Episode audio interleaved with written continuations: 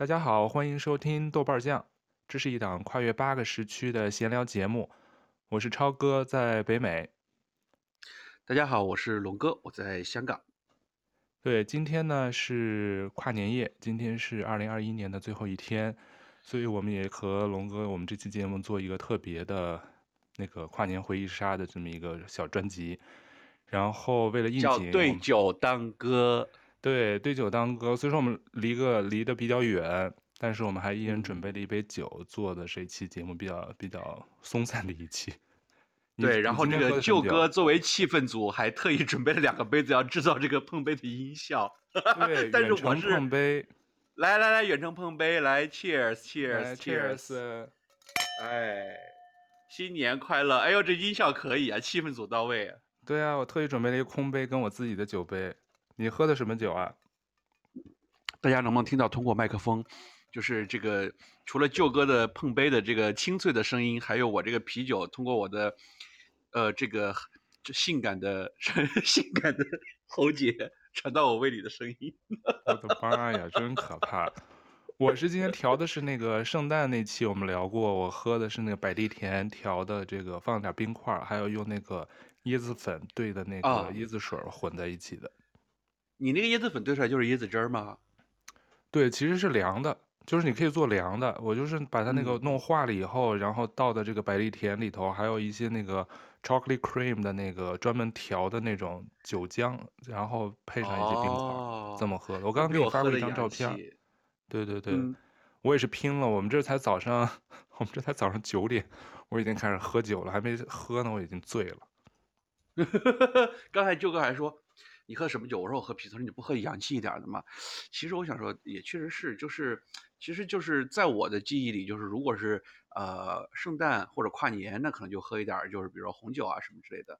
但是如果一到过年，就必须得喝白酒。如果没有白酒，就没有这个过年的氛围，因为我们是北方人嘛。但是今天是跨年呢，就是我们就跨越时区啊，就是大家随便喝一点，吃个家常便饭，跟大家聊一聊。对对对。所以，我们今天主题其实就是一个，因为一般每年年底嘛，大家都习惯做这个年终总结，是吧？媒体也喜欢回望这一年的发生的大事。年终大事件，对对。我们觉得，我们因为不是纯媒体，我们虽说曾经是媒体人或者现在的媒体人，但我们不想走这个常规路数，我们是结合自己个人的这个身上最难忘的二零二一印记，就是通过分享我们自己今年这。马上过去，二零二一年，对我们个人身上发生最有趣，或者觉得对自己人生意义比较大的这么一些个人事件，来跟这个听友们分享一下，看看你们有能不能找到一些共鸣。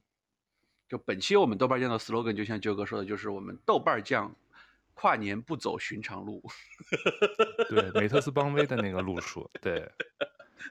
但是真的，你又暴露年纪了，这是什么 什么梗？就是那个郑爽那个梗，哇，他对我真的很好哎，带我去美特斯邦威买了很多好多好看的衣服。什么那个那个流星花园还是吧？他们那个流星 花园好像是，对，我没看过。对，但但你不懂，我没有看，但是我那个闺蜜安老师天天跟我说这个梗，我们俩每次一说这个就笑的花枝乱颤的。他那个里头最有名的一个梗，不是那个谁啊？说的是啊，以后有钱了，这所有的鱼塘我都给你承包了，是吗？那是那个梗？对，但笑死了。对，但是但是我真是感觉，今天我们说好录这一期，我是挺感慨的。我说哇塞，这个这一年我真是觉得特别快，因为我们说，比如说，嗯、呃，总结三。三五件个人特别重大意义的个人事件嘛，这一年比较代表性的，嗯、我这绞尽脑汁，我就觉得五件我都很难想，我就觉得这这两年时间真是过得太快了。去年、因为你可能这两年，对，就是你说的过得太快，然后让你觉得就是刹不住车的感觉。然后另外一个可能因为疫情，就是像我们上次疫情聊的，就是可能大家的生活就比较重复或者雷同，就比较在呃一直在 copy copy，然后就除了年纪上的增长。可能就没有别的啥。然后刚才其实我在节目开始之前，我在跟九哥说，我今天在节目里要小小的爆个料了。当然了，就是作为这个呃这个豆瓣的这个流量艺人啊，豆瓣酱的流量艺人，各位粉丝、嗯、虽然粉丝不多，今天我们现在聊这期节目的时候是十二月啊十二点的十七分，嗯、呃十七分对对，现在是我呃正式的迈入了三十六岁。本命年是吧？我记得，呃，对，我今我现在三十六岁了，然后哦，虎年，呃，虎年，但是但是我呃明虎年还没到嘛，但是从阴历上来讲，我是过阴历生日的，嗯、就呃现在距离我三十六岁已经过去了十六到十七分钟了，所以我刚才跟九哥也在说，就是今年的可能这个叫什么，我们对酒当歌，我唱的可能是悲歌，呵 呵就是要聊一聊自己这个中年危机的一些事儿，但是我不知道舅哥啊，舅哥。这个他老是说自己不是老人家，我就想听听他有什么不老的一些 印记，不老的传说是吗？对，我真想，呃，我是真是觉得这个 所谓中年什么这些词儿，中年危机，我觉得大家好像过了三十岁以后就开始有意无意的都会谈这个话题。我个人经过这个而立之年的时候，我是没有特别说，说实话，我真的没有特紧张，我真的觉得还好。因为我觉得物理年龄是我们谁都，生理年龄是谁都改变不了的嘛，这没办法，一年一年就这么往上涨。但我觉得更多的是心态跟心理年龄真的特别重要，就是你不停地拥抱新事物，勇于做尝试跟改变。虽说这是挺大的老话，但是其实就是这个意思，就是说你不停地去每天学新东西。一会儿也要跟大家分享我今年一些比较有有趣的一些一些事儿。我就觉得就是你不停的拥抱新时代。新的新鲜的事物，勇于去尝试，然后保持一个学习的心态。其实这种时候，你的心态就是不停的是跟现在当下最年轻的这个群体的东西比较接近。然后呢，你也就然后再保持一个良好的这个健身身体习惯啊。所以就是你外表上也看上去不一定跟你实际年龄，因为本来亚洲人不显老，像我在北美，人家都说啊，你们亚洲人就是看不出年龄，没有看不出多大岁数嘛，嗯就跟非洲人比较像，没有那种老态。所以我觉得就就你那个心里，但后边是不是还有一句 except you？哦，你我估计你就是会这个词儿，就你们这个个别北方人就会这个词儿。对，所以我真的，然后我是真没有。我这还好。那然后我就想问问你，你刚才说你要拥抱新鲜事物，嗯、那你就先先把你这几件事里边，你觉得你今天拥抱了什么新鲜事物，咱们一下拎出来 PK 一下。因为我们俩其实我跟舅哥在聊之前是没有任何对对这个提纲的，对，我没有对。然后呢，我其实今天准备的也有一件事，也是我拥抱了新鲜的事物的。那你先说你的吧。你不是拥抱播客就是吧？啊，那个，那我跟大家分享一下，嗯、很多。那个听友可能都知道，今年如果在媒体上就留意看新闻，或者周围身边朋友有可能都会有，就是今年是那个元宇宙或者 NFT 的元年，第一年，就是媒体上热炒的这么一个概念跟话题，我看也不少这个播客平台也有在聊这个话题。然后我是本人年初的时候也有幸就是亲身经历了这个 NFT，NFT 其实呢它的那个中文名字就叫那个非同质化代币嘛，货币。然后它可以是数字图像，也可以说艺术品，其实是存储在这个数字账本，就是区块链上的这么一个数据单位，它就证明你拥有的数字资产是独一无二的，可以创建什么证书啊，也可以交易买卖。但它表面上看的呢，它其实可以任何形式。因为前两天就是十二月二十一号，全球我看新闻是全世界第一条简讯，就是以 NFT 这个非同质化货币的形式，在法国的一个拍卖行刚拍卖，成交价是接近十一万欧元。它这条内容很简单，就是一个一九九二年那个英国电讯商沃达丰的一个工程师通过电脑发出的一个圣诞简讯，就叫 Merry Christmas。就是这么一条简讯啊，就那个就拍卖了是吧？对对，他就把这以非同质化货币 NFT 的形式拍卖了。它其实是一个你摸不着、看不见的东西，但它是就存储在区块链链上的这么一个东西。但它是可以转，就是这个东西它有一个证书，这个证书是全世界独一无二，就跟你的那个指纹一样。所以呢，它这个是可以 tradable 的，就是可以买卖交易的。这个其实是今年是非常火的一个一个话题。我看国内的很多。像腾讯啊，还有什么？我看前两天新华社也在卖他们那个新华社那些摄影记者拍的那些照片。当然，他这是最先出圈的，就是一个叫 Beeple 的一个一个艺术家，他是数字艺术家。啊、对，我不知道你有没有注意，他当时今年三月份他的那个一个叫 Everyday Five Thousand 的什么什么，就是一个每一天最初五千天，他连续五千天创作的那个画作。在那个传统的佳士得拍卖行卖了六千九百三十万美金，这是所有还在世的艺术家拍卖最高的一个记录。而且他这个不是真是五千幅画就是让你搬回家，它其实就是 NFT 艺术品，是在链上的，在区块链上可以买卖的。而且佳士得也是首次接受的这个加密货币的支付方式，没有用传统的这个法币在那交易。所以我觉得今年我是小试了一下，接触了这 NFT 元宇宙的东西。但是因为我不是专家，所以我们节目也、那个、是投资了吗？要买？你是买了什么意思？对，就是你可以去买这些 NFT 的画也好，它其实可以任何形式。之前你要看新闻，那个 Twitter，Twitter 那个创始人不是把他的第一条 Twitter 上的推也卖了吗？我不知道你有没有关注新闻，所以他那个卖了，也是卖了。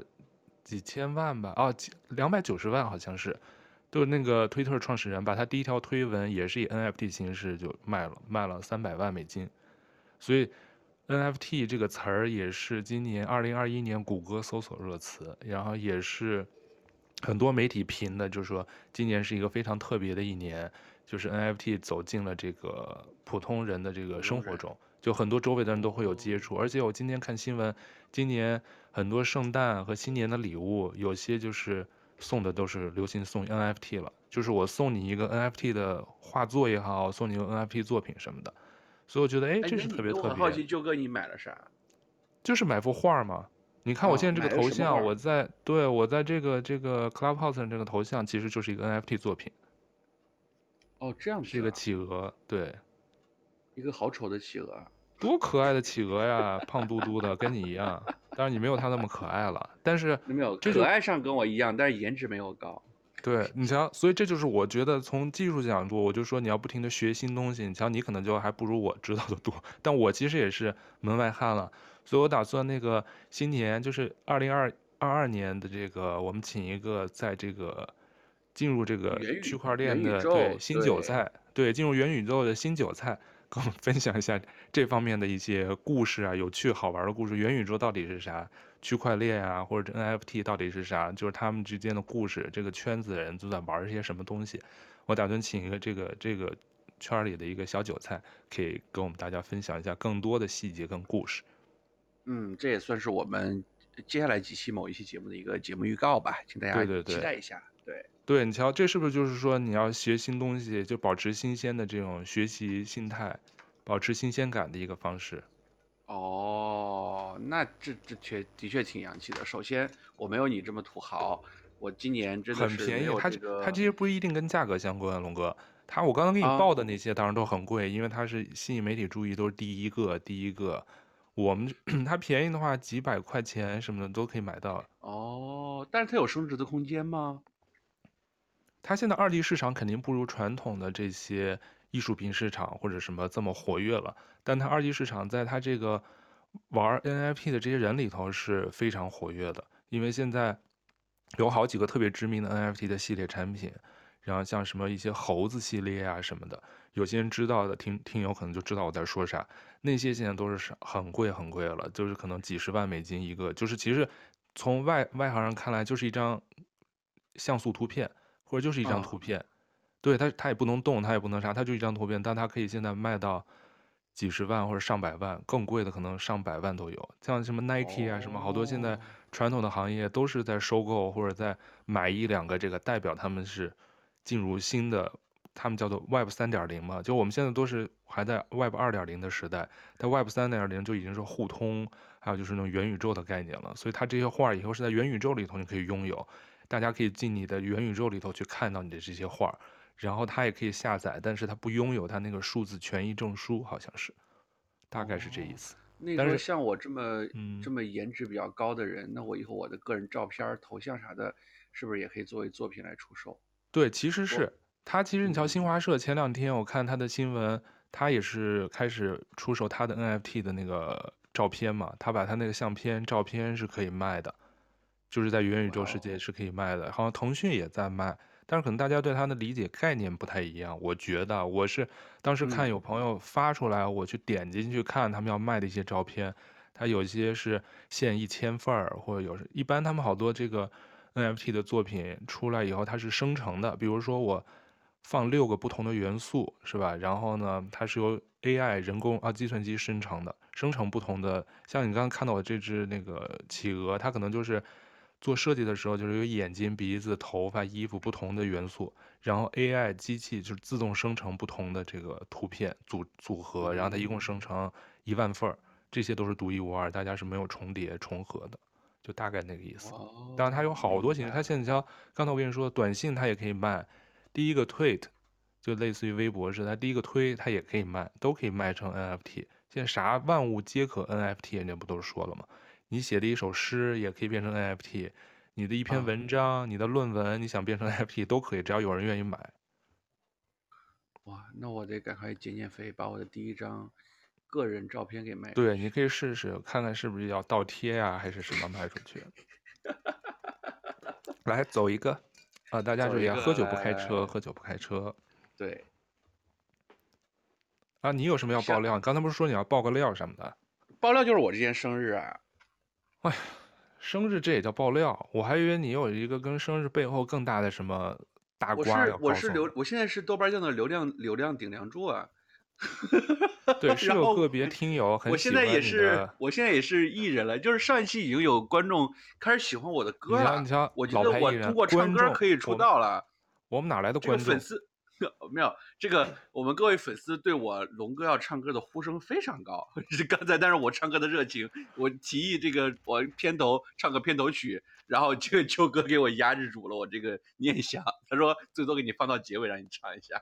对，我怕你一开头就唱，人家还没听完就走了，这这这后头精彩的部分都没听着就走了，被你声音吓跑了。我跟你讲，这你现在就是有点像那 TFBOY，然后你就现在就是已经开始在。让我们的粉丝开始站队撕逼了，给我们将来的两个人成名之后，这个埋下伏笔，粉丝大战埋下伏笔。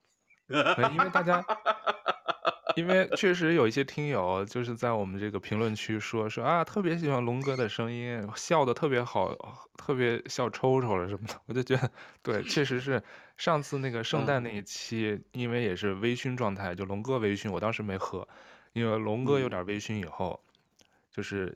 神来一笔吧，唱的这首歌，我不知道今天要给大家一会儿稍稍稍后会给我们带来什么歌。嗯，对，然后这个就大家就耐心听，然后保持我们这个完播率，然后我们结尾会给大家安排的哈，老铁们耐心等待。然后不过我要说的就是说，接着刚才舅哥那个话题，呃，就是我拥抱新事物。其实我今年，呃，很多时候最感受到明显就是我中年了。就是舅哥说他可能在三十岁的时候就感受到中年危机，但是我没有，因为我觉得可能相对来讲，我一直活的都相对来说比较单纯的一个人，然后对事物都是充满一颗童心，然后总觉得这个世界没有那么复杂，所以自己活的也就有点没心没肺的。然后我其实到三十二三岁总觉得，哎，这不是才三十开头吗？哪有中年危机？但是这两年我确实感觉到。我首先认识了很多新的小朋友，不管生活中还是工作中，就觉得哇，九五年、九六年的，然后我就开始觉得好像自己是不是真的老了。然后我在去年年底和今年初的时候就买了一架电子钢琴，就说嗯，我要学流行电子琴的弹法，我也不要求弹什么古典的，我就想说学一学，完成自己一个爱好，然后趁放松。结果真的是学得非常慢，然后我报了一个班儿，那个老师给我晚上上课，经常一个小时的课，我差不多二十分钟就开始就想睡了。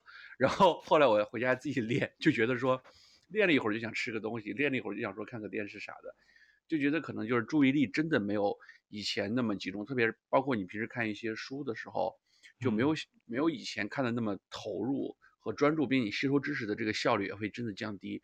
然后我就想说的，就是说我拥抱的这个新事物是拥抱失败了，然后，然后我就觉得说，真的是承认自己老了，特别是我今天三十六岁，我承认自己是个中年人了。以前我不承认，我现在承认了。嗯，那那你学那个电子钢琴是老师应该是远程给你授课是吧？没有到到你家来面对面辅导是吗？没有，我一开始以为香港这边可能，比如说一对一这种授课，不准不管学什么都会比较贵，但是后来发现那课特别便宜，然后就是一节课大概有一百来块钱，然后并且你还可以多花五十块钱，上完课之后呢，还有一个小时到一个半小时时间在他们那个琴房里，老师走了之后，你可以用他的琴盘来练习。其实真的是，我觉得可能这个价格比大陆那些小朋友，哦、对，就真的蛮便宜的。然后，但是我学了两个月，真的就觉得哇，好累啊，然后加上工作也比较累。对啊，但是我那个琴现在在那儿放着就落灰了，放在我床头，啊！我的妈呀！哦，你你等于是去琴房，有老师在那个地地方在教室里教你是吧？不是来你家的那种家教？不是来我家，然后但是我自己还专门耗巨资，花了七八千，还买了一个电子钢琴。我，然后就没再弹，没再弹了。没有。其实啊，然后我其实我练了一首歌叫《遇见》，我除了把这《遇见》弹会之后，其他就没有再练了。是孙燕姿那个《遇见》是吗？对，然后老师给我给我挑的曲子。你下次可以跟我们弹一首啊。哎，可以，可以，可以，可以，可以。小小的秀一下。对，说实话，我最羡慕的就是会一门乐器的人，因为我们这个年代，对啊，小时候基本上就学口琴、手风琴啊，不是手风琴没学过，口琴什么的，所以我特别羡慕那些会乐器的，就是至少是什么钢琴、小提琴这种，嗯，我就特别羡慕。吉他，我觉得上大学的时候就跟风学过一点点，就是也没什么兴趣，就没学起来。但我剩下的乐器，我真是啥都不会。所以我还挺羡慕你们会，那你认五线谱吗？你也认识五线谱？呃，五线谱我大概老师给我讲了一点，然后特别搞笑，就是我先是因为这个班它属于那种商业的，就是速成的，然后他就说啊、呃，你要是学简谱比较快的话呢，那你就学简谱，然后我就学了一段时间简谱，后来就在网上认识了一个朋友，然后我们就。那个见面，然后他就说，因为他是也是学音乐的嘛，我就说见面请教请教你，我这个琴怎么学，然后就被他骂了一顿。他说学什么简谱啊，你就要开始五线谱啊，我跟你讲那些五线谱其实不难的，然后就给我发了一个他平时教小朋友的那些教材，嗯，然后 就让我看，但是真的发现年纪大了真的看不下去。其实也不能，但是我觉得我这点我认同，就是人的这个岁数增长以后，确实他集中注意力的精神头啊，他就特别不容易集中。然后就特别，然后记忆力啊什么多少就是你得下降一些，就是好像不太容易记住。原来一次能记住的，你得分好多次记住。但是其实五线谱，我知道搞音乐的人是最讨厌、最嫌弃看简谱的人，就哆来咪发嗦的那个。对对。他一定要是五线啊，他一定要是五那个叫做什么五线谱，他不让你学简谱的。但是五线谱我原来上学的时候也学过，太难了，对我来说完全就是一门外星语言，我觉得完全记不住，我现在全 忘了。这就是有天赋和没天赋的差别。对，我真没天赋。那你下次真是给我们弹一首《遇见》。《遇见》说实话也是我最喜欢孙燕姿的一首歌，我很喜欢这首歌。原来一到冬天，我听到它就浮浮想联翩，想到我十多年前原来上班就开始想我了，是吗？那那倒不是，那我是想，就是原来我做记者的时候，就是加完班晚上，有的时候跟同事什么聚完以后，我坐地铁回家，我记得特别清楚，原来公司在朝阳门外，我在朝阳门外。那个从办公室那个写字楼一直走到那个地铁站的时候，那会儿是刚流行 AirPods，还是 AirPods 的时候呢。嗯、然后就听着 MP3，最爱听的就是那个遇见，然后听着歌，然后自己脑补好多那个画面，然后往地铁站走去，尤其是冬天，特别适合冬天听。天嗯，我很喜欢这首歌，现在也喜欢。既然说到这个了，要不然我们现在先唱两句。我唱歌五线五音不全，你唱呗。你要那么喜欢唱，你哼。但是我更更想听你拿那个你的电子琴弹奏出来的，你可以边弹边唱啊？哦，那我现在先给你先唱两句，满足一下，就是你可以回忆一下你当年那个在那个场景啊。嗯，我先给你唱两句。好。现在这变成怀旧音乐会了。对，你这电。因为今天晚上如果大家听我们节目的话，应该会有很多那种。跨年音乐会也是在今天晚上放，那就是今天呢，我们在我们的小豆瓣酱里呢，也给大家分享一下我们今年跨年音乐会给大家准备的这个节目之一《遇见》。听见冬天的离开，我在某年某月醒过来，我想，我等，我期待。我的旧歌却怎么不来？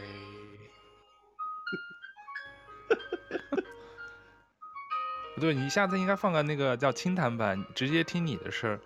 对。傍晚车窗外，旧歌一个人在朝阳门外。向右向前看。他的龙哥要拐弯才来，遇见谁会有怎样的对白？我等的人他在多远的未来？在豆瓣酱遇见九哥和龙哥，让我们对明年美好的期待。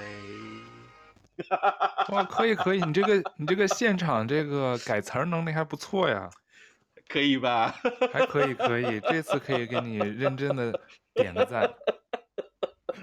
好吧。还行还行，你这个二度在豆瓣上献上献上自己的歌喉啊，嗯，对你这个二度创作。但是我瞬间就浮想起来，我第一次去北京，我们两个网友见面，然后舅哥带我去了他家的住处，当然不要想歪了哈，豆 豆哥舅哥带我去他家，然后他家那个呃房子打开窗能看到那个央视的大裤衩儿，对不对？我如果我没记错的话，没错。啊在那三环当时你那房子是已经在住着吗？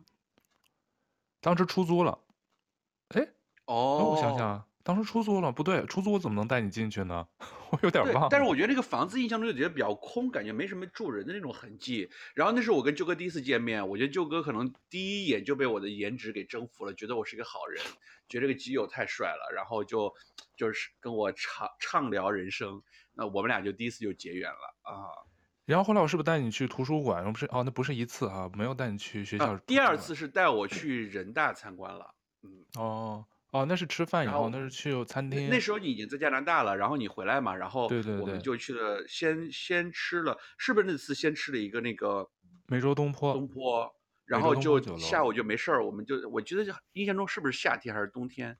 然后我们去了那个夏天，然后被你这。至今被九哥嘲笑说，当时我肥头大耳的，因为我那时候在菲律宾已经肥的不成样子了。他说像一个土老板，哎，手里还手里夹了一个小钱包，夹在胳肢窝下边。对对 对，就那个江浙暴发户老板的那个那个打扮。就当时就是真的是，就是完全就是说。不是一个斯文的记者了，因为当时可能要 social 啊，要自己做小公司啊什么之类的，可能当时就已经有点江湖气息了，就有点像那个菲律宾的，就看起来很暴发户，但其实兜里没几个钱的那个小老板。对，然后去那个人大校园里，我记得还给我拿手机，因为你好像喜欢摄像吧，摄影，还给我拍了一些什么那个文青照片什么的，是吧？哎，什么就是浮在篮球篮球场边那个铁丝网上，在那深情凝望的那种。好傻呀！现在看看，还好手机已经换了，那照片现在找不到了。但我知道我摆过一些 pose。哎呀，笑死了。然后呢，我们现在就说第二趴，你除了拥抱新事物，你今年还有什么节点？还有一个特别想跟那个大家分享的是，我其实做出国以后吧，就是还有一件比较有意思的事儿，就是学会 giving back，就是这边经常说 giving back to the community，就是你要做做志愿者。我知道国内现在有很多不同的这种慈善啊，或者这种志愿者这种活动或者组织跟机构吧，但是这边其实是。就是成了一个体系，就是你有各种不同的，嗯、你可以去做小动物，你喜欢小动物，你做小动物的这个志愿者。然后我是参加了一个叫做中文翻成就跟大哥哥大姐姐似的，它英文就叫 Big Brother Big Sister，嗯，的一个加拿大的一个很大的一个组织，但它在各个城市主要城市都有分支机构。我其实是去年，我其实是二零二零年。七月份我记得特别清楚，我先去报名，想做他们的志愿者。他这个组织的目的就是帮，他叫大哥哥大姐姐嘛，其实就是找一些志愿者，不管是男生女生，然后去帮助那些未成年的这个儿童跟少年。但这些儿童少年呢，都是一些家庭有缺失的，比如说父母离异分居，或者家庭有暴力倾向，或者有其他的一些酗酒什么史，就是。嗯，家里的这个男性或女性角色是缺失的，他其实是整个成长过程中很重要的一环是没有的，没有一个人可以给他引导，一个正向的引导，所以他这个组织就是帮助那些需要这些志愿者帮助他们的这个问题家庭的孩子，教他们怎么去感受到这个正向的引导啊，做他们的 role model 啊，就是陪他们去玩啊，陪他们去参参加一些不同的课外活动什么的。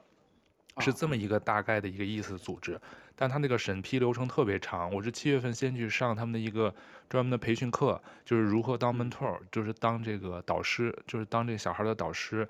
然后上过几节课，然后完成了一些那个考试，然后最后又经过政府啊层层审查，因为他是要让你跟小孩接触嘛，所以他要看你的这个记录啊，然后要看你的这个整个以前有没有一些不良的记录什么的，所以花了蛮长时间才通过政府什么的审批。然后你弄完以后，下一步他要找你合适的这个 match 的这个 mentee，就是小朋友。然后我其实今年第一次，因为还是有疫情的原因嘛，然后其实五，嗯、呃，今年五月份才找到一个合适的一个十岁不到十岁的一个小男孩，正在上小学。然后，然后呢，一个小男孩，他呢就是家里就是他妈妈跟他姐姐，他没有，就是他爸爸不跟他们一块住的。然后就是帮助他每周要见一次面。然后帮助他，就是陪他一起玩啊，教他，比如说养成一些好习惯。然后通过这个有半年的时间吧，我觉得，因为他完全就是无偿的一个一个志愿者活动，你要每周要拿出几个小时时间要去见他，陪他，要开车去接他，带他每周要想不同的事儿，嗯、比如说带他去图书馆，带他去去爬山，带他去骑自行车，就反正一些健康有意义的室内或室外活动吧。所以，这通过小半年的时间帮助这小男孩呢，我就，所以说，我自己是没有孩子的，但是我就感受到，哦，这个教育真的特别重要。所以说我每周只跟他相处几个小时，但是就觉得这些小朋友他现在就是一张白纸。你其实做父母真是挺不容易的，就是你要正向的引导他，又要让他信任你，跟你分享一些他在学校里的事儿。然后他因为在学校里也是被 bullying 的，被霸凌的，偶尔会被其他同学欺负。所以啊，跟他的身材呀、啊，可能跟他的家庭情况都有关系。所以呢，我就觉得，就是因为我不能说是代替他父母的角色教育他嘛，但是只是想养成给他一些养成一些好的习惯，让他有这种阅读的习惯，让他有分享啊，去怎么去交朋友啊。因为夏天的时候带他去一些水上公园去玩，让他去结交新朋友，反正还挺有意思的。但是唯一的比较感触的就是他，你的父爱，对，潜在的父爱。然后，但是我比较惊讶的是，你知道他不到十岁，他可能对我认识他的时候五月份嘛，他刚过生日，所以还不到十岁，叫 Angel。你知道当时我就问他，我说，哎，我说 Angel，你长大以后最想做的职业是啥？就特俗啊，我觉得小朋友都会被大人问这个问题。你知道他最想做的是啥吗？他想都没想就回答我了。你觉得一个在加拿大的一个小朋友，他是？十岁的时候不到，你觉得他们现在这个年龄段的人都看什么什么抖音、YouTube 时代，他长大想当啥？你能猜出来吗？网红。对，他想当 YouTuber，他想当油管博主，就类似于我们的 UP 主一样。我当时特别惊讶，我有点哭笑不得。我说为什么呀？我觉得他就不是特别爱学习的小朋友，首先，所以为什么他需要我们这些大人去带领他做一些有意义的事情？他就最喜欢车。最喜欢他，而且他油管博主他都想好，他要做车方面的这个博主。我说你要买车得多贵吗？我说你其实你得上了大学，你得受了好的教育，你得挣了钱，你才能有机会去做这个。因为现在其实职业是不分，职业规划路线还蛮清晰的嘛，都还要做 YouTuber，还要做那个关于车的 YouTuber。对，因为每次开车 接送他，在路上看到不同的车，他说：“哎，有些车他不认识，他说这是什么车？有些改装车呀，有些改装跑车什么的，看到他就特别感兴趣。”我就觉得男孩们可能都会喜欢这些，是吧？但是我唯一有点担心的就是他特别早，因为他确实就家里没有一个男性角色，就他妈跟他姐，所以他那个每次接的时候都是在玩游戏。他有时候来我们家，最喜欢做的事儿就是玩游戏。他的看那些什么动画片啊，看那个。儿童的那些剧，他都不太感兴趣，他就喜欢玩游戏，就来我们家玩游戏，他最开心。然后 我就是不想让他每天就是就一直在这个每次在这个屏幕前的时间太长嘛。然后我问他妈妈，有的时候他妈也好像也无所谓，说啊说说他玩一会儿是 OK 的，什么来来我们家如果玩游戏的话，其实我知道有些家长周围的他其实都是控制小孩的这个屏幕时间的嘛。是不是？现在你瞧，好多 APP 也都是有青少年模式的，他不是想让小孩不停的在跟这些电子产品打交道，所以我是挺担心他这一方面的这个趋向的。其实以后我觉得现在这一代零零后或者更一零后，其实他真是就是跟着这些长大的。我其实是觉得他们也没有摸过报纸，没有再去翻过杂志，他也不知道是什么感觉。他反正从小到大就是电子产品、手机、电脑。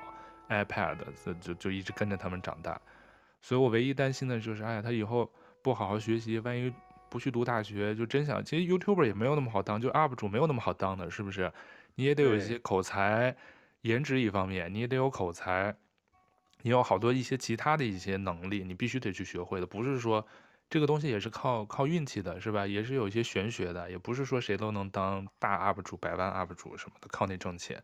当然确实是有了，但他们现在确实肯定是受这影响呗，抖音啊什么的。所以你像外国的小孩也一样的，都是被被这个网红影响的一代。那你觉得你从这个过程中，你觉得对你产生的影响最大的点，嗯、你最大的感触是什么呢？除除了你奉献之后，你对你本人呢？对，其实对我奉献，我是我是做好准备的嘛，因为我觉得这让我的这个平凡无聊的周末生活多了一件事儿，就有一件有意义的事儿等着我去做，这是我当时的一个、嗯、一个出发点。当然，跟这个小朋友接触下来半年，我就觉得，真是就是为人父母。我虽说不是，但是我挺现在能体会，就是你如果是你自己的孩子，你要看着他有一些这个习惯不太好，你怎么能让他纠正过来？而且怎么跟他培养一个信任？因为其实，嗯，小朋友首先要对你信任，他才愿意跟你说一些事儿，然后他才愿意听你的，或者是跟你做一些什么事儿，而不是被逼迫的嘛那种感觉。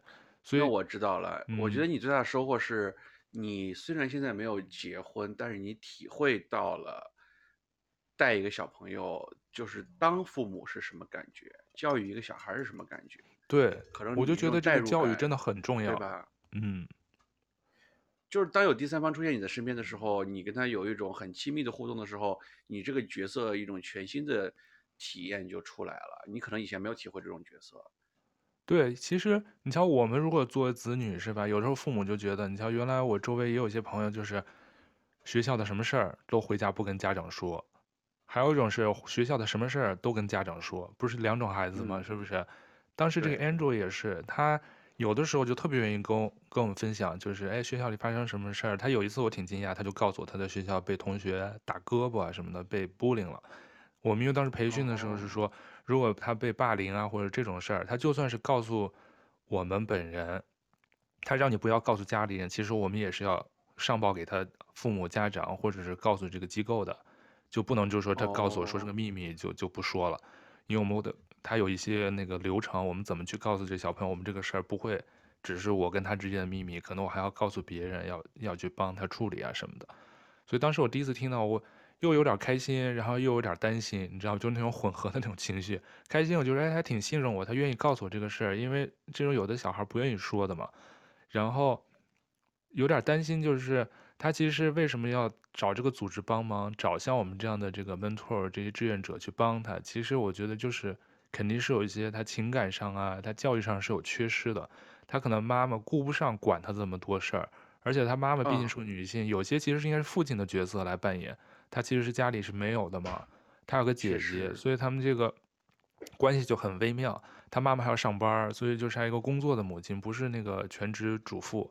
他妈妈也要工作的，带他两个孩子，所以挺辛苦的。所以他那个跟他接触，但是因为时间有限嘛，就每周其实就一次，所以就是这个相处时间还是有限。但是这半年下，就像你刚才问我，就是对我有什么触动，我就觉得啊，如果我真是为人父母。如果真是自己的孩子，我觉得你就要把他教育成人，一个特别懂事，然后各方面具备这个谋生能力，真的其实也挺不容易的，就是不走歪路啊。嗯、说实话，对对对，我觉得如果哪一天咱们邀请一个嘉宾是为人父母的来跟我们聊他这一年的印记的话，我觉得他肯定会提到其中有一大部分是他孩子的成长，可能就是我觉得。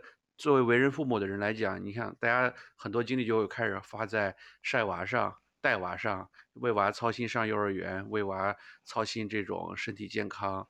我觉得，如果一旦做了父母之后，他们真的很多朋友说，结了婚之后，你的生活重心完全就改变了。以前可能就是你老婆，后来就完全变成你你的老婆和你的娃了，就是可能娃会占据你。特别对于女性来讲，他们说带娃可能甚至超过了嗯你跟老公之间的相处这个时间。对，我觉得国内蛮多家庭确实那个母亲就是白天上班，晚上带娃，真是就是生活重心完全下移了嘛。他自己就没有基基本上没有生活了，他的生活全围绕孩子转，围绕孩子跟锅台转了，感觉。对，当然了，我们俩是站着说话不腰疼，就是只是我们两个没有结婚的男人在这儿在这儿畅想了，就是，但是我觉得哪一天咱们真的是为人父母的话，我觉得肯定会有更加深刻或者更加独到的体验吧。不过我最想说的就是，我真的跟你很很有心有灵犀。其实我今天想到就是，对我来讲，呃。我身上有一点印记，坦白来讲，就是我觉得我是真心的、发自内心的觉得，我开始对这个社会开始关心了，就是特别是就是对底层人士。当然了，就是说底层人士这个词，好像觉得自己是高高在上，是是，对，高高在上。但是其实以前大家都是做记者，我们也会写一些稿子或者什么的。但是其实在我二三岁的时候，我觉得这是我的一份工作，我关心他们是从我学习知识、了解社会的角度来关心。但是呢，今年我。遇到了一两件事之后，我真的发现，我真的觉得，这个社会就是真的让我觉得，如果有一天我的经济实力或者时间允许的话，我还是真的想尽可能的通过我的工作也好，或者业余时间去帮助到一些可能，就是我尽可能能帮助的人，让我觉得作为一个社会人，我身上的一种社会责任感。然后这个什么事儿是引起我有这个触感呢，就是我。嗯有一个特别不好的习惯，就是我大概从前年开始抽烟，然后呢，今年又抽的特别凶。我差不多，比如说刚吃完饭，我就会特别想抽一根烟，然后我喝了喝了一杯酒，完了就特别想抽一根烟。然后那天我是特别晚上，呃，一个下着雨的夜晚，我出去呃这个买宵夜，我就。当场在那儿吃完之后呢，我就坐站在路边抽了一根烟。我抽了一根烟的时候，天上还下着微微的细雨。然后呢，香港这边有很多垃圾桶，它是橙色的垃圾桶，上面会有一个盖儿。那盖儿上有个凹下去的地方呢，一般里边就是放烟头的。如果基本上，我比如说我们要找丢烟头的地方，都会找这种橙色垃圾桶。然后我就找这个橙色垃圾桶，站在那旁边抽。抽完之后，我刚走了没几步，发现后边有一个人跟过去了。这个人也不是年纪特别大，大概可能就看起来就四五十岁的样子。然后就在那儿弯着腰在那垃圾桶里翻东西。东西，我第一时间反应就觉得说，哎，以他的穿着打扮就不像一个说是要捡垃圾的什么的这种流浪汉。然后我就看他就一直在翻那个垃圾盖的上层，然后我就盯着他看，他很不好意思就就就躲开我的眼神，就扭过头来就跟我回避了我。然后我又过了一小会儿，然后我才发现他又转过身来。我都已经走了稍微有点远了，他觉得我已经走远了，我就发现他在翻那个盖子里，可能在捡烟头。然后我当时觉得特别触动。其实你像，呃，以前在内地也见到有一些流浪汉捡烟头什么之类的，但是可能就是就是可能内地现在经济发展这么好了之后，发现可能捡烟头都是一些流浪汉啊，或者说就是我们说的乞丐什么之类的。但是他其实衣着还是非常的整洁的，然后就是头发什么都还挺。挺 规整的什么之类的，我就就有点不明白。对，然后嗯，我就远远的在那观察他，他就在那个里边翻。然后我烟瘾特别大，我刚抽完一根，又想抽第二根。然后我就发现刚点上烟，他就眼神就过来，他听到那个远处那个声音，还有那个那个看我点烟那个忽明忽暗的那个，可能就看到我在抽烟，就就看着我。我当时就有点好奇，我就走过去，我说：“您是在找什么吗？”我用粤语问他，然后他说。呃，那个我想抽烟，然后我当时就就二话就没说，先递给了他一根儿。我说，哎，那个你这个呃没烟抽吗？还是怎么回事儿？啊，他就很坦诚，他说，呃，我住在养老院，我无儿无女，然后那个现在也没工作，现在就是四五十岁，先在养老院待着，然后呢，钱只够付养老院的钱，但是抽烟的钱呢就付不起。然后他说我有时候就会来这边翻一翻，然后呢，当时我就看了一眼他刚才捡烟头的那个，我刚才丢烟头那个盖子，因为下雨里边全是雨水，就是等于说那个烟头全是湿的，就根本没法抽，所以他刚才翻了半天也没找到，我当时觉得特别的心酸，我当时就把我一整盒烟，我抽了一根，我在路上可能走回家要抽的，我拿出来一根放兜里，然后就把一整盒烟给他了，大概他就特别感谢，他说谢。哦，还真没有给，然后我就把烟给了他，之后大概走了差不多有有快五分钟了，我遇到一个 seven，哎呀，我觉得 越想越越心酸，我就又花了六十，香港烟还不便宜呢，香港一盒烟是六十块钱，然后我又又花了六十块钱，又给他买了一盒烟，给他拿回去，结果他还在那儿抽，然后他就真的，嗯、呃，就是那种眼神里有一点感激吧，什么之类的，但是反倒是他眼神里那种感激，让我觉得更加的心酸，更难受。然后，对，然后呢，这是一件事儿，我就觉得。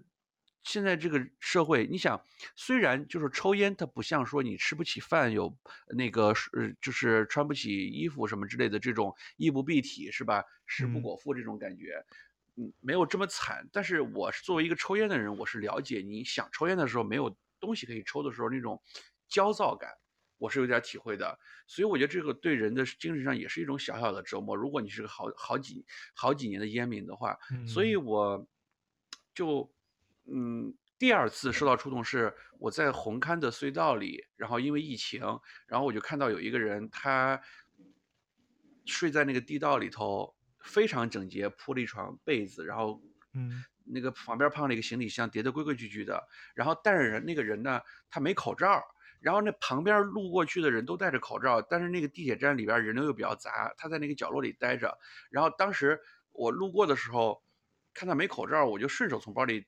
给他拿了一个口罩，然后呢，拿了一个口罩之后，我就觉得，就觉得怎么说呢，就挺可怜的。我又给了他五十块钱港币，然后我走了之后，就一直就是特别的心情特别的沉重。我总觉得就是说，我现在已经有了收入，不要靠父母养了。我虽然也不是富人阶级，连中产都未必算得上，但是在这个社会，居然还有这么多卖难民睡在天桥下头的，然后在那个。码头下着雨，还在拉客人发传单买房的，然后还有这些抽烟都抽不起的，住养老院的。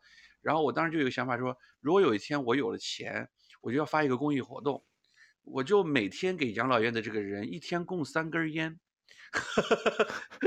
就是捐烟，对，就是捐给这个捐给养老院的人，让他们配量定点给这些人发配量，对。对，但是我觉得这个不会适应，因为抽烟确实不健康。过了，但是不对对对对对对对，但是不能危害健康。但是我觉得这本身就是一个危害健康的事儿。对啊。然后呢，我刚才说的有点啰嗦，但是其实我想表达就是说，我其实以前总是坐在站在一个作为记者或者媒体人道德制高点上来审视这个世界，其实内心还是没有那么有点小冰冷和冷漠的。但是真的，你到了中年，我一方面感受到了，就是说。这个社会真的是有很多四五十岁还在为这种事儿而焦头烂额的这种，连根烟都抽不上的人。嗯，对，我就特别是抽烟这件事儿，我真的觉得让我觉得特别的心酸。我就就是说，只要我有余力，将来我有钱了有余力，我就尽可能帮助这种身边的人。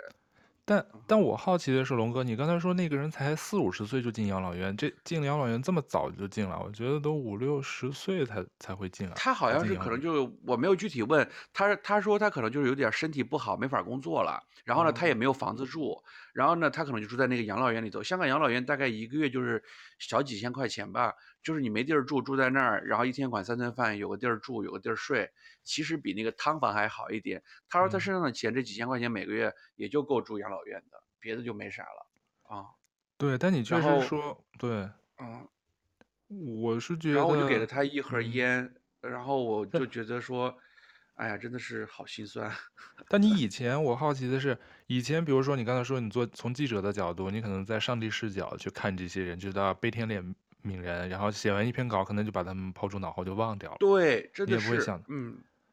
但但你以前没有关注到这个这些群体吗？其实我觉得以前我以前关注到很多群体，包括在东南亚，你很多难民什么之类的，我是发自内心的觉得同情他们。但是呢，我没有激发起来说我能为他们做点什么，因为总觉得自己我自己都还在还在创业，还在赚钱，我自己温饱都还为还为房子买呢，就是没有到这个温饱的水准。就觉得总觉得说他们的就是去帮助他们做慈善这个事儿，我总觉得就是有钱人或者有闲钱、有闲时间的人做的事儿，嗯、没觉得自己要发自内心的想去为为他们干点啥。但是就是我上了年纪之后，我真的觉得可能是有这种同理心，就感觉就是说，哇，作为一个男人来讲，你到了四五十岁连烟都抽不起，你这个人生可能多少是个 loser。特别可悲，也同时激发了我，就说龙哥，你一定要努力，千千万不要沦落到有一天住养老院真的连烟都抽不起的地步，啊！你不仅要努力养活起自己，养活起家人，你还要有余力尽量去帮助这个社会上可能需要的人。然后除了这个以外，我觉得香港，我觉得特别想说的就是说，香港开出租车司机的很多都是那种头发花白的七八十岁的老年人，我都遇到过。还有餐厅里端盘子的，就是他们这个社保也不是特别好。然后呢，包括特别是我还会经常看到，就是在一个街角，然后在菜市场的一个边缘角落，一个老人，他菜菜摊上就摆了，就摆了一小捆葱，摆了几根胡萝卜，摆了几根白菜，在那卖。大热天的，在那一站站一上午，就是他那个菜就算卖出来，也就能卖个几块钱。他就为了那个养家糊口，为了自己能吃顿饭，就在站一上午。哇，这这种东西，我真的特别上了年纪的老人家看到真的是非常的于心不忍。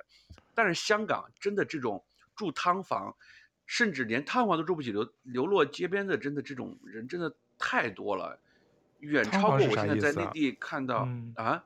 汤房是什么意思啊？汤房就是因为香港呢，它这边你也知道，房价确实比较贵。那有些人他已经没有钱去买房子，也排不上公屋，嗯，但是他要有一个地儿住，然后呢，就有很多旧楼，比如说这个房间，它大概就是五六十平方，他把五六十平方呢，首先会先分成大概五六个小隔间，每个隔间十平方，他这个小隔间里头又会给你弄三四个上下铺，每个上下铺呢，它有点像学校宿舍那种上下铺，之后呢，他就把上下铺封住。有个推拉门给你锁住，你所有的家当都在里头，共用卫生间、共用厨房什么之类的，一个月两三千块钱，很多老人家，包括有些年轻人，都住在这个里头。就是他可能有的人一住住十几年。前段时间我们还有个记者同事去那儿采访了，真的是没办法。如果你做生意破产了，呃，没有子女能来照顾你。你就拿一个最低的中远，你说你要在这社会上生存，香港消费这么高，你一个月就两三千块钱，你只能住这儿，你要不就沦落街头，就是真的是没办法。所以香港这个弱势群体，包括就让我联想到我菲律宾，原来楼下有个邻居，然后，嗯，就是，呃。怎么说呢？这个说一说就说多了。就前段时间我在就就在想说，我什么时候可以写一本关于菲律宾的书也好，或者写一些关于菲律宾的回忆的文章。嗯啊、我其实最想写的就是，是啊、对，就就是我就觉得，就因为我现在回想起来，有很多在我印象中停留特别深刻、挥之不去的，很多都是不是你采访过那些达官显贵，不是那些政商政界商要，而是那些跟我实实在在发生过互动。对我心里有所触动的人，我就特别想说，我前段时间给我一个老师讲了一个故事，就是我离开菲律宾的前一前一年的圣诞节，我要离开菲律宾了，我就把我楼下的那个一个流浪汉，就是他们一家三口，呃，不对，不是一家三口，三个孩子加爸爸妈妈，他爸爸是骑三轮车为生的，嗯，然后呢，自从我到了菲律宾，他们就一直在我家楼下，他那小孩从一两岁我就看着他那小孩慢慢的成长，然后。他们家唯一的收入就是爸爸白天去骑三轮车，他们家就睡在那个街边的地板上铺了一个纸箱，然后我圣诞节走之前我说我要送你点吃的，然后还有我的一些衣服，然后 T 恤衫什么的你可以自己穿或者给小朋友穿，然后我就请他到我家里来，我家那个楼呢相对来说租的还是相对来说比较有点高档的公寓。平时保安连让他们进那个楼都不让进，保安还是挺冷血的。然后呢，我就跟保安说：“我说这是我的邻居朋友，我请他们来。因为我每次一出门，早上在那等车什么，他们都会打招呼，嗨，Sir，然后要上班什么的，对我特别热情。然后，然后我就请他到我家里来。那天我就带他进电梯，结果还没进电梯的时候，我转过身发现，哎，这个妈妈突然又消失了。我就在那等他一两分钟，发现他慌慌张张的。”就穿了一个拖鞋就回来了，我这时候才意识到他没有鞋，他怕来我家尴尬，怕脏着脚进来不是很礼貌，他就去借了一双拖鞋，哎，跟隔壁的流浪汉那家借了一双拖鞋。我现在回想起来，我真的觉得就是，真的是很心酸，就是总觉得我我其实讲这些不是觉得我有多高尚，我只是想说，我真的认识到了这个社会上，总有一些人是。活在你意想不到的一种生活视野之外，对，所以就像你刚才讲的东西，我觉得跟你特别心有灵犀，有有共感，就是觉得真的是在我们能我们能力范围之内，还是尽可能去帮助你身边的那些人吧。对，我觉得就是做志愿者也好，还有包括你说就是随手看到的一些，就是举手之劳能帮助他们，所以说只能解燃眉之急吧，也不能说解决他们整个后顾没有后顾之忧。但是 我原来也想过。如果我有一百万的话，或者中那个中彩票更多，我会拿它干嘛？我当时想，第一件事，我肯定会拿出一部分就做慈善，这不是就是说虚话哈。我是真的觉得就是捐个什么组织或者什么，就是帮助某一个特定群体，因为也不可能帮助到所有的需要的人嘛。其实你刚才说到，这确实话题我们有点扯远了。其实，在加拿大北美这边，其实也是特别多这种比较年轻的这种流浪的、无家可归的各种原因导致的。我们以后有机会可以再详细再讨论。但其实，对，确实说到这儿，我就觉得。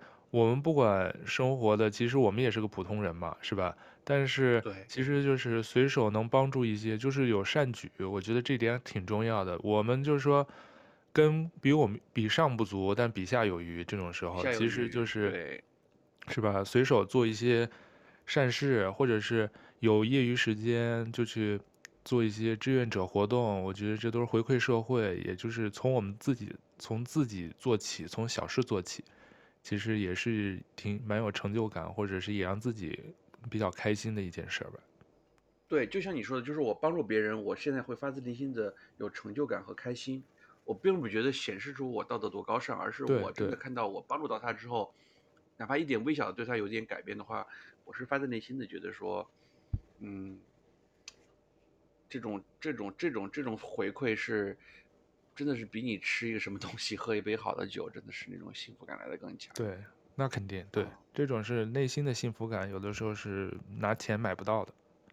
对，好了，这是第二趴，那我们现在就是说第三趴。今天我们三大炮，对，三大 炮，两个人的三大炮，就是第三趴呢？你觉得你今年对你来说还有什么人生？对，还有一个呢，就是就是了解我的人都知道，我是特别爱玩的一个人嘛，特别爱旅游的一个人。所以这我其实，在之前几期节目，其实也分别不同的讲到了嘛。就是今年还有一点，就是两年内第一次一个境外旅游，去了意大利，然后亲历了威尼斯电影节，然后看了一部最感人的小成本电影，然后也去了罗马、佛罗伦萨和西西里岛几个比较代表性的一个城市和地区，嗯。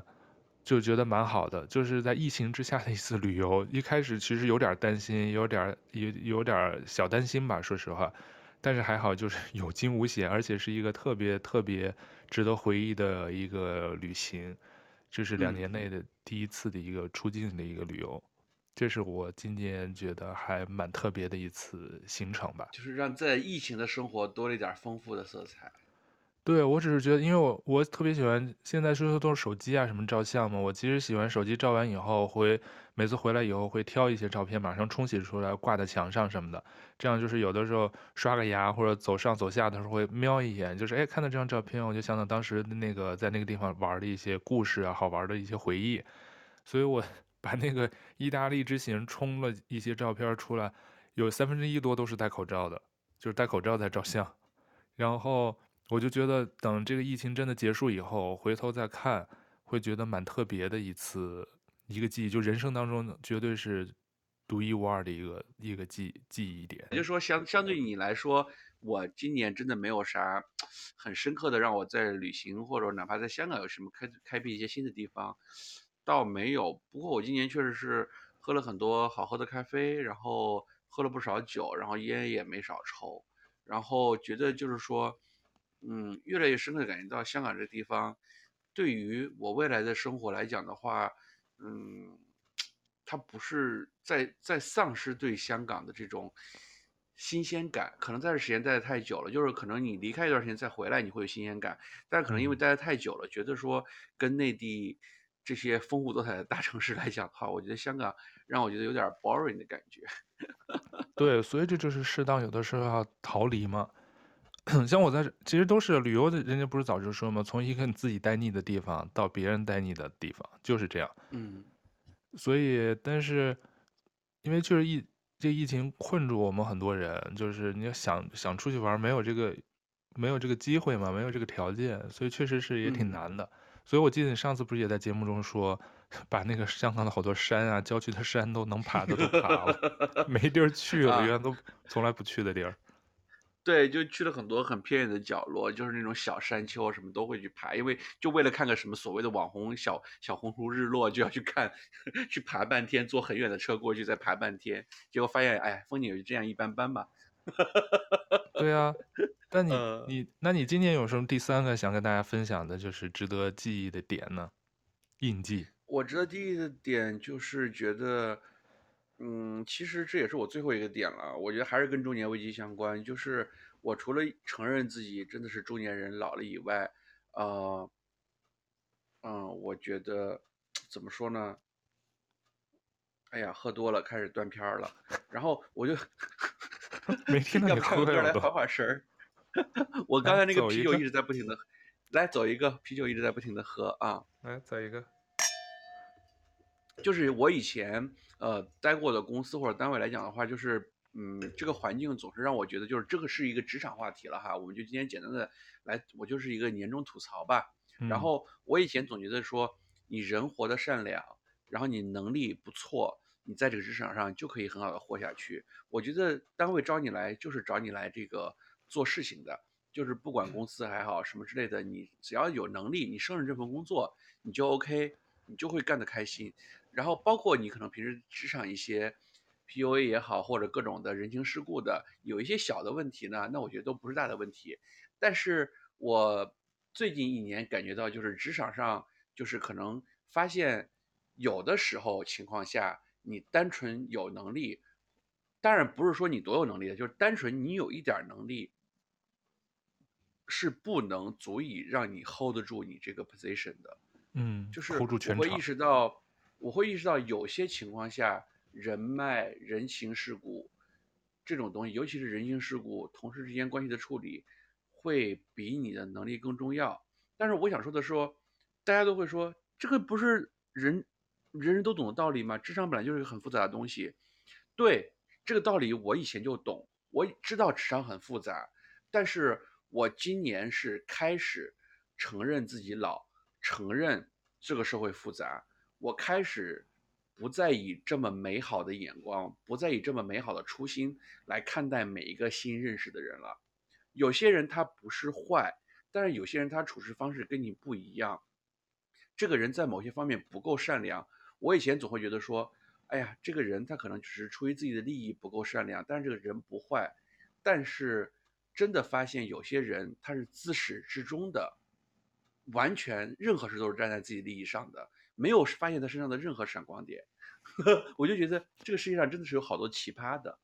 那肯定。就是我会觉得职场上的负能量让我觉得就是说对这社会少了几分。敬畏少了几分敬畏，或者说，对，就是人之初性本善，我少了几分的，我自己也在被这社会在磨平，我自己也在变得圆滑，我自己在变得妥协，我觉得我也在变成，就像那个说，慢慢大家都活成了你自己最不愿变成那个人的样子，最讨厌的样子，嗯，对，然后呢？我在努力保持，就是我今年三十三十六岁，三十五岁，我就想说，今年我印记之一就是在跟自己做抗争、做妥协。你要不要变成一个所谓的坏人，加引号的坏人？你要不要变成一个很世故的人？你要不要变成一个圆滑的人？你不圆滑，你不世故，你不变成坏人，不适应这个职场，你可能就会真的被淘汰掉。其实有的时候就像是那个刺猬嘛，嗯、就是。你身上是不是要刺？然后怕别人伤害你，你要自己滚成一个团儿，滚成一团儿往前走，这样自己又在往前走，但是别人又要有身上有很多锋芒，让人不要碰到你，就那种感觉。所以，所以我觉得确实是挺矛盾的，因为有时候你特别想单纯，嗯，特别想纯粹，他做不到，就树欲静而风不止的那种感觉。你其实特别想，是不是啊？不想害别人，说我不害你，那你是不是就不害我？但是，嗯。有的时候达不到的，就不是你想怎么样，周围的人不以你的意志为转移。嗯。对，我就觉得有时候像之前跟那个谁，跟那个，呃，跟那个上次跟那个大宝在聊那期话题的时候，我还特别加了一句，小宝，我说，大可吧，你是说，啊，那个嘉宾，对，大可，对，我还特别加了一句，我说，我说职场上有些人。然后他未必是真的坏，我特别加了一句，未必是真的坏，他可能只是从自己利益出发的时候，他伤害到了你。但是我现在真的想说，有些人就是个奇葩，这辈子真的不想再屌他。嗯、对，所以我上次说我们可以对来年做一些关于职场的话题。我觉得职场职场的话题，对，对让舅哥这种职场，别舅哥以前公关界的，我觉得你们跟人打交道比我们采访嘉宾，你可能从记者转化到公关界，你的体会各种比我可能更深一点。对啊，甲方乙方我都做过，其实对对啊。都做过呀，甲方爸爸也做过，乙方儿子也做过的，所以对，以后我们下次对二零二二年可以再叫些嘉宾，就是大家大套苦水，苦水，然后一起集体吐槽 职场的，我特别想开一期，我特别想就是聊一期吐槽我所有讨厌的人的节目，但是这样会伤害到不好人。首先，我自己并不是一个完美的人，别人 diss 你的时候，说说明我本身可能也有问题了。然后呢，啊、但是。对，然后就是，但是我特别想放开的，没有任何包袱的，就是尽情的做。你觉得你能做到吗？我我做不到。对啊，我觉得你做不到啊，你你在这那个口吐莲花也没有用啊。对，哎呀，笑死了。对，对我今年还有一个就是觉得就是说意识到自己的性格缺陷，并且我发现你给自己像咱们上一期聊的。我要给自己立一个 flag，我要改变我的人设，我要改变我的职场人设，我要变成什么什么性格的人。我真的发现年纪越大，有些刻在你内心的烙印，你这种东西是改不了的。比如，嗯、比如什么烙印？没办法去改变的。就比如说呵 呵纠结、遇事犹豫、优柔寡断，然后呢，不好意思拒绝别人，不好意思拒绝别人这个事儿，我已经想了 N 年了，到现在为止都没有改变。我觉得我就是一个职场老好人。那有时候被别人被别人被别人那个 diss 了或者什么的，或者背了什么锅，那确实我就觉得就是你的问题啊！你没有原则，你你做错职场老好人，是你你活该你受罪。但是我这个 flag 立了 N 多年，到现在都改变不了。我觉得这是你 性格问题，真的你很难。其实包括私下，我不是其实有些朋友，我觉得大家共同认识朋友也是说过你这个问题嘛，是不是？就有时候你已经，你其实你觉得你做了老好人、圆滑的人，其实你无意当中，其实有时候还是把别人伤害了。你觉得你没害别人，伤害到别人。其实这是一种最没有情商的处事方式。对，其实你觉得万事都 OK，其实根本就不 OK，因为其实你还是变相的把别人都给伤害到，你自己而不自知。对的，是不是？嗯，我觉得最近有好几个事儿，我们当然不是在节目上说，但是其实就是你私人私人生活上一些处理方式，就是跟你这个性格有关。所以我不是说能完全人设大转变、大反转很难的，因为这性格的东西有的时候，包括我们之前也说过，都有原生家庭、父母带过带给你的影子都在自己身上有意无意的，嗯，展现了。其实不一定都能好改，我们身上都有一些，其实父母身上我们不喜欢的一些性格的点在自己身上，但是你意识到了怎么去改变、去变，其实是就是改变一个就跟左撇子变右撇子一样，其实是很难纠正的，只是说你必须。把这个伤害减少到最小，不能说变成没有，但是你有意识的，就是不能不正视问题。因为我发现你有一个问题，是不是？就跟你说啥，好的，好的、OK, OK, 然后其实你也没有更多的去行动，去准备解决这个问题，你就是靠大事化小，你以为小事就化了，其实你那个问题依依然还存在在那儿，根本就没有解决掉，所以就横梗在那儿了。过段时间它就越积越大，就像个雪球一样，越积越大。其实就这个道理。之前有一些别的事跟你沟通，你瞧是不是？好的，我会去弄的。之前叫耳机问题，你说啊，耳机 OK 的，我我会去弄的，我觉得声音 OK 的。然后过两天私聊私聊，听众朋友们这段请自行忽略。对，所以 好了，下一个话题。所以说到这个，因为我们毕竟是年终总结嘛，我们今天就是东拉西扯的，其实说的有有的比较远。然后呢，我就想到了之前。那个看那个美国大西洋月刊讲到了一篇一篇文章啊，他是那个特别早的时候，零四年一个心理学家总结的，就是关于希望和乐观主义这两个词，就英文其实是 hope 和这个 optimism 这两个词。笑死了！你那天微信上发给我，我真的笑了半天。我说的这不就是说的是我吗？来给大家解释一下，九哥。我觉得这篇文章说的特别好，他就说其实 hope 跟 optimism 是两个词，当然肯定中文也是有两个单词，一个是希望，一个是乐观，是吧？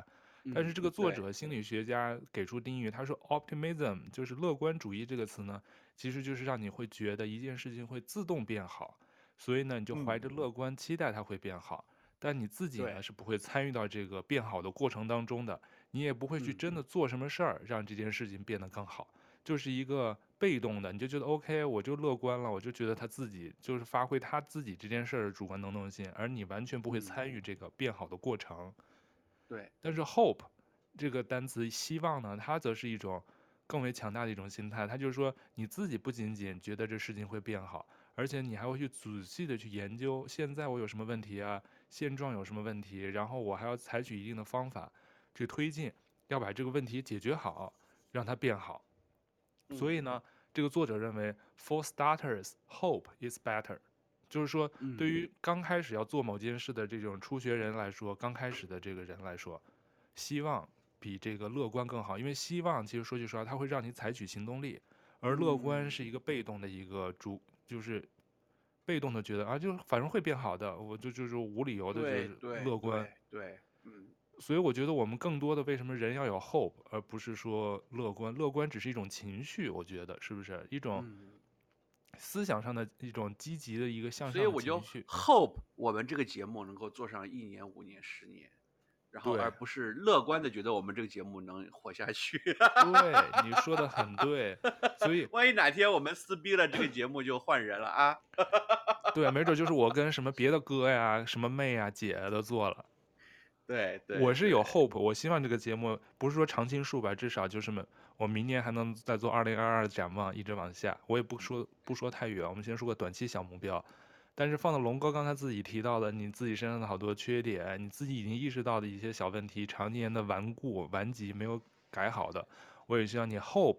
你自己去，明年有一小、嗯、一一两个小的改变，而不是只是乐观的觉得我会变好，是吧？对，你看我们节目多么坦诚，在我这个我在这个节目是没有任何人设的，我就是龙哥本龙，然后就就哥批评我的都对，如果不那个又想说收音机前的听众，如果我们的粉丝，如果你有跟我有一样的这种不爱拒绝人的、好面子的老好人的，真的。如果你年轻，趁早改，不要等到龙哥这个年纪受伤害了才懊悔。嗯、说的这好像年终的那个道歉大会啊。对，所以就是 hope，对呀。所以今天那个应粉丝要求，不是有的人喜欢你上一期这圣诞特辑给大家这个。哎呀，这么快就要结尾了，我们不知不觉已经聊了有一个多小时了啊。对啊，我们都聊一个多小时了，这马上这个跨年都快到了。嗯然后刚才刚才给那个舅哥呢送了一首《遇见》，那接下来这首歌呢，我就觉得就是送给我自己，还有舅哥，还有我们这个加引号的收音机前的各位听众朋友们，听友们，就是我最喜欢的，对，对陈百强用我呃八十分的蹩脚的粤语送给大家一首陈百强的《一生何求》。那我要不要就是片尾，就是就当你的片尾曲，然后我就把这个 closing 说一下。好的，嗯，我就怕那个纯听有点那个啥，有点吓人。对，那我就开始唱了啊。好，那我就收尾啊。那你把音乐稍微调小一点。嗯。好，你先说，你说完我，你说完了我再接着唱。行，好，今天呢是二零二一年的最后一天了，我觉得年底呢是一个怎么说是个很好的借口。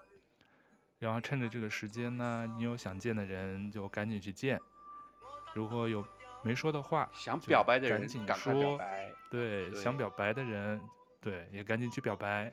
如果你有欠下的一个对朋友或者什么人的抱歉，我觉得赶紧去补上，就趁着这这新年的，要这这个这一年旧年的结尾。所以总之呢，无论怎么样，这个该圆满的圆满，该死心的死心。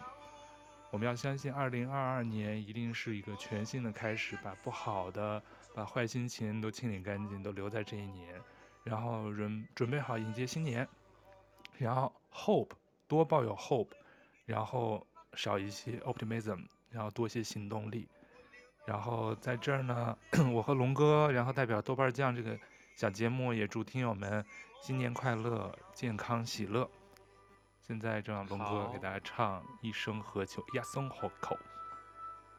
哇哦！舅哥的粤语让我出其不意嘛。你怎么还不唱啊？间奏嘛。啊，我都说完了，你都还没唱呢，我的妈！我还说你掐点挺好的，刚好掐到间奏了，然后该让我上第二段。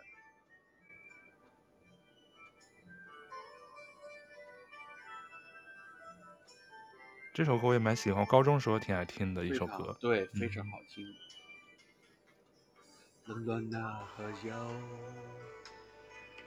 回头多少个秋？寻遍了却偏失去，背叛主在数。我得到唔有，无法解释得失错路。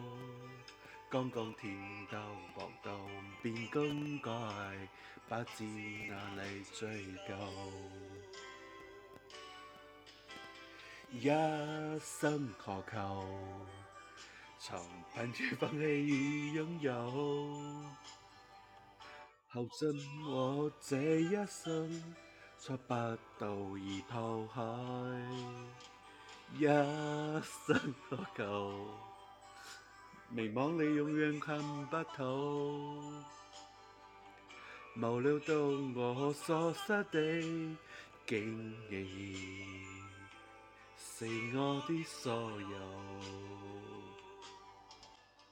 我本来想以一种很深情的声音唱完这首歌的，但是我站上笑场了。我觉得可能观众对我的歌声过于期待了。这首歌唱完，本来就刚进来的十几个粉丝全掉没了。求你们别跑。雪上加霜。龙哥，龙哥，龙哥下下期会继续努力的。